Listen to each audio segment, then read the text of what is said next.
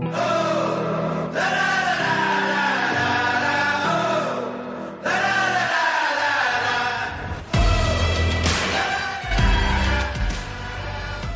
everybody, welcome back to another week at Faith Over Fear. This week we're going to be talking about seeking righteousness.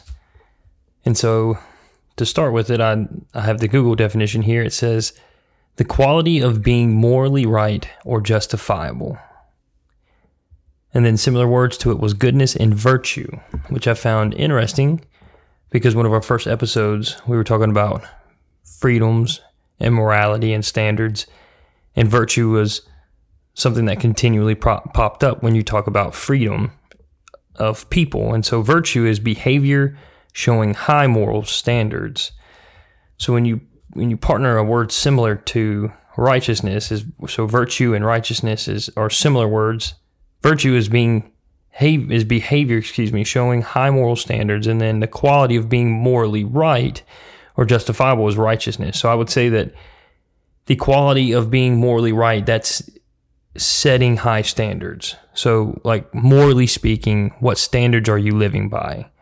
Are they high moral standards? Which, as Christians, we should be living by biblical standards, which would give us high moral standards, right? And so, there's a couple things that's happened over the last few weeks that got me to kind of want to talk about righteousness and what we as believers should do and what the church should do when it comes to some of the things that we're struggling with in society. So, a few weeks ago, the first thing that really set me off was I saw a pastor. It was a, um, a woman out of Iowa, and she was preaching and praying that God was the God of pronouns and that God creates men and women and transgender men and women and that he makes them intentional that way and that it's not from sinful nature or sinful desires. And said that she used the story of Joseph in the his coat of many colors and how he ran away from Potiphar's wife and said that the reason why he went ran from Potiphar's wife is because of the coat of many colors and God had foreseen what he was going to do. So she was implying that Joseph was homosexual with the coat of many colors. And that's why he went ran from Potiphar's wife, not because he was a godly man, not because he was respectful of a marriage, but because he was he was gay is what she was implying or at least what I got out of it. I don't know how else you could read that. So you've got one woman there in Iowa. She's preaching that homosexuality is fine, uh, transgender's fine, all the LGBTQ plus is fine. It's okay you know, whatever. And so, obviously, we've talked about that before on this podcast, and I don't really want to go too far down that path today because, again, I want to talk about righteousness. And so, um, I was talking with my brother, and we, I mean, we talk about these things all the time about how there's pastors in the church that are changing scripture to fit what they think is right or the way that I guess, quote unquote, American Christians want to see it as. And so they're more acceptive of homosexuality as the, not just the people, but the sin, along with transgenderism, along with there's even pastors with abortion. And there, I mean, there's just, there's so many things that are corrupt in the, in, in the church. And we pervert the word to match what we want. So that was these hearing these pastors and hearing these churches kind of go down that that path is is one thing. And then the second thing outside of the church, just from a nation standpoint, is, and I know most people, if you're listening to this, I know everyone at this point has heard what's going on with Disney in Florida. And so that was another thing that kind of made me think about, you know, righteousness. So Disney, because a couple of employees didn't like the bill that was passed in Florida about not teaching children up to third grade about gender identity and sexual preferences which we shouldn't, there was employees in Disney that were upset about it. So they pushed the company to make a big deal about it. And so now Disney has decided to jump into politics and jump into not just what's going on in the state, but they said that they were going to fight against it in the whole country as a whole. And the thing is, is one, majority of America agrees that that garbage should be left out of the classroom. You're not going to hear many people argue against that. It, that's that's a majority. Um, majority of people agree on keeping that stuff out of our kids' classrooms. So that's the first thing. Second thing is Disney is an entertainment company for children. They are supposed to be giving content to kids relative to what kids see in you know ages three, four, five, six, seven, eight, nine. All of this stuff that they're seeing is not what's was not in kids' lives, and it shouldn't be. But saying all that, what got me to righteousness is, is so they think that they're right in the stance that they're taking. Whether you agree or disagree with them, they think that they are right. And so they've pursued this path because of what they think they're doing is right. And so I started, again, I started thinking about, well, one, obviously, from a biblical standpoint, they're not right. They're wrong. And as a believer myself, I, I obviously disagree with the stance that Disney has taken. But I wanted to, so I, I just started thinking about, well, more so of just not agreeing or, or disagreeing with them or standing against them, whatever. More so like what, so what does, like, how do we oppose them in a loving way? And so that's why this past week, righteousness fell on my heart and my mind. And so I started thinking about like in my life, every single day of my life, and I'm not perfect, I mess up every single day, but every day of my life, I try to seek righteousness. I try to seek a life worthy of the Father. You know, I, I dive into the Word, I dive into worship, I dive into prayer. I still mess up. You know, I struggle with things every day, just like, you know, everybody else but I try to seek righteousness. And so I wanted to kind of go, what what is righteousness, and then tie it into the church and us as believers. So, like I like I said, the, the definition of righteousness was the quality of being morally right or justifiable. Virtue is a similar word, and it's a behavior showing high moral standards. And so, for Christians, the one thing that I want us to really get out of this is as a believer, righteousness is not about us being right. Okay? And and that's the thing that I want to be very very clear on. Righteousness is not about us being right. Righteousness comes from biblical standards that we should be striving for every single day. And I'm going to give you scripture as we go through this on in, on what I mean and and and examples throughout scripture of what this what this looks like. So again, righteousness is not us being right. It's not an I told you so, okay? It's not a, you know, you look at Disney and, you know, now they've gotten their tax exemption status taken from them. They're losing their self-governance. They're, you know, a lot of a lot of bad things are happening to them on their grounds. You know, but us as believers, and again, I said majority of Americans don't agree with this message. Well, now it's kind of coming back to hurt Disney and so righteousness is not us sitting back saying, ha, I told you so. I told you that Americans didn't want this. I told you that majority of your um, audience didn't like this, and and boom, here it is. This is what's happened. That's that's not righteousness. Okay, that's not righteousness. And something else that I want to go into, and again, Disney ties into this, and we all do this, so don't get me wrong, is righteousness is not what we believe to be right necessarily uh, from a worldly view, and then therefore, boom, it's righteousness, right? So, like, what I mean is, just because I may think it's right, if it doesn't align biblically, if it's just something that I, my personal preference, what I see being right outside of biblical standards is not righteousness. That is what just what I think is right.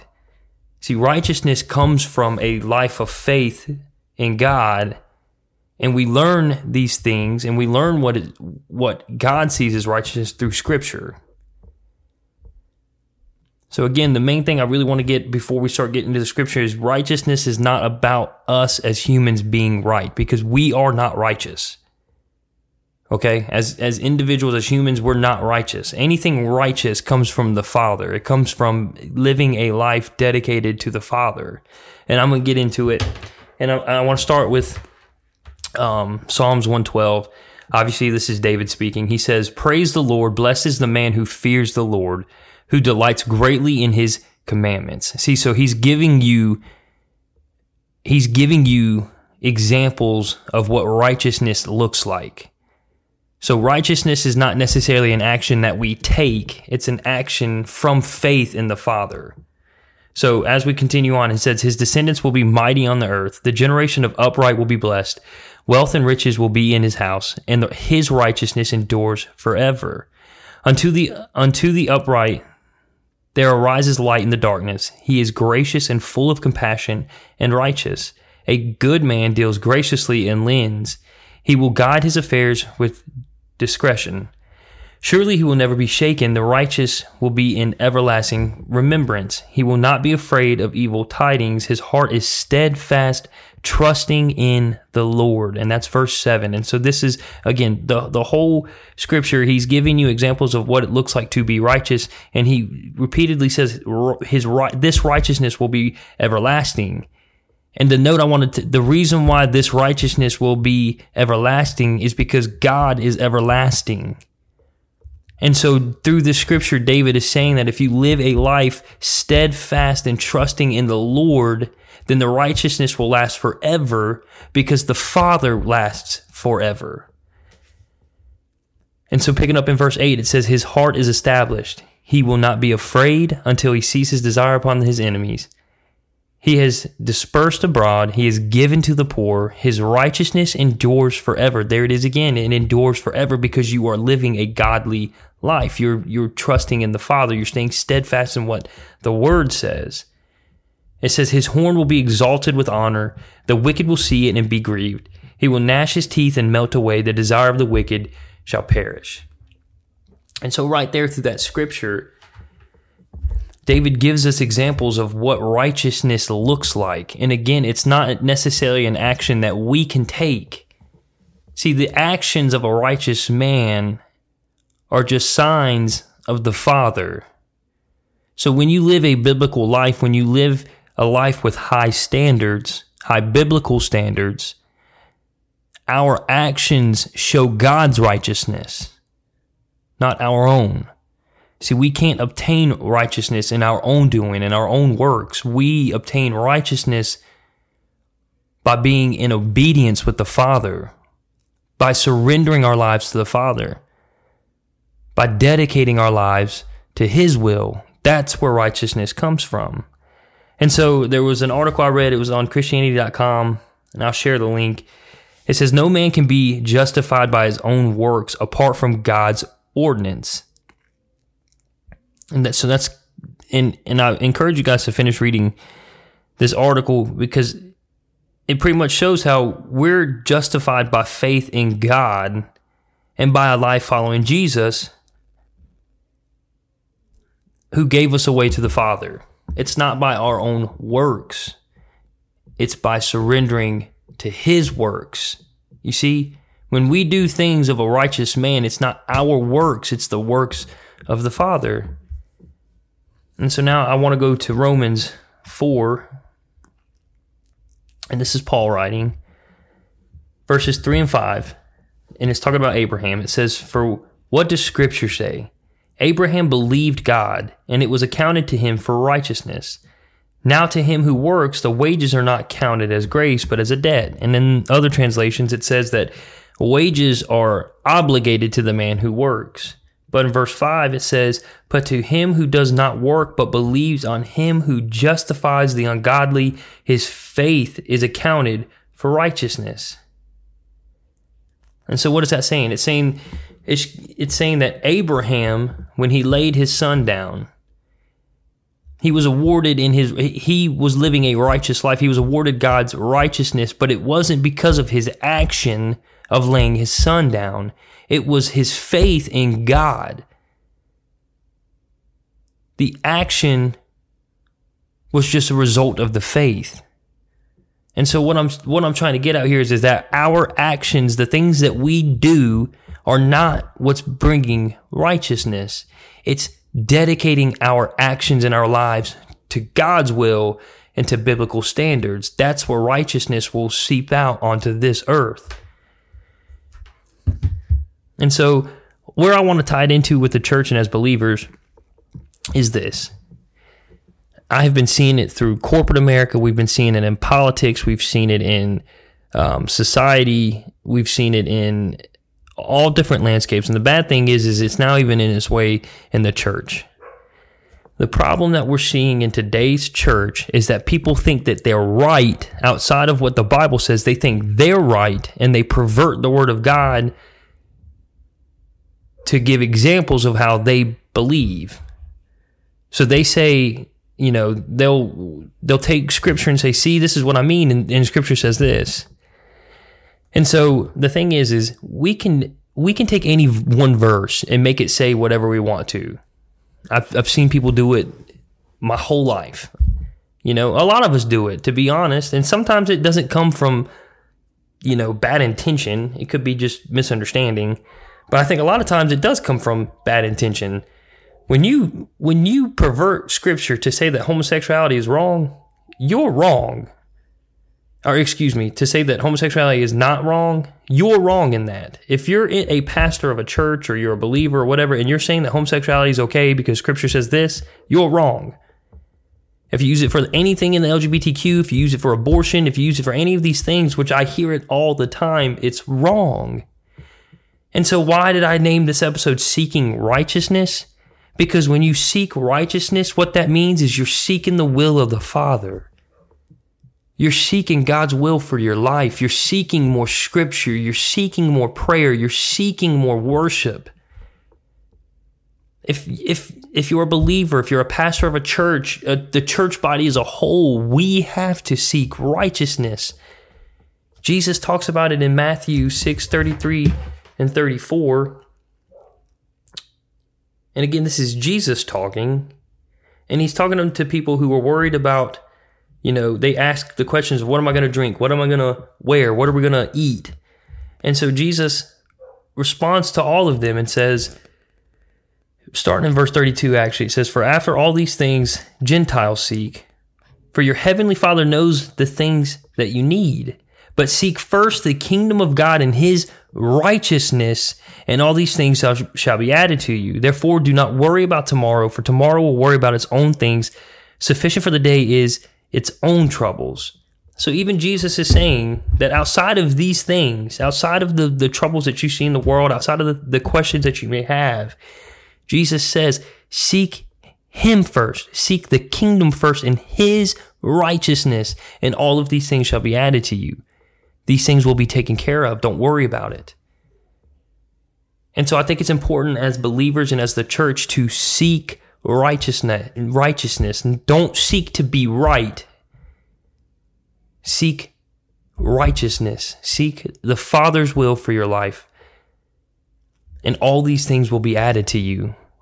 And so I just want to encourage you guys as you live your lives, as we go out into the world, as we go out into corporate America, and as we go out to the schools and through churches and all these things, is to seek righteousness, seek God's will for your life. Dive into the Word, dive into prayer, dive into worship, meditate on the word, and all these things shall be added to you. I appreciate you tuning in this week, guys. I hope that this encourages someone. I hope that this helps you guys out. If you like what you hear, as usual, please share it with your friends and your families. Find us on Facebook, Instagram, Spotify, Apple Podcasts, or wherever you listen to podcasts. Leave us a review. You can email us at tyler.faithoverfear at gmail.com if you have any prayer requests or you just want to communicate, that's cool too. So I appreciate guys. I love you guys. Be blessed this week and seek righteousness.